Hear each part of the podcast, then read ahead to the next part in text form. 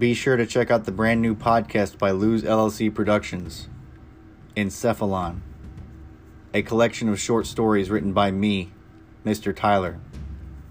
The first story in my collection is called Exit Pupil. The year is 2567, and Earth has begun colonizing other planets.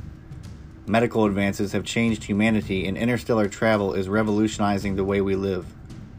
Listen as Rolik, a third generation synthetic soldier, tells her story of rebirth, pain, and apocalypse.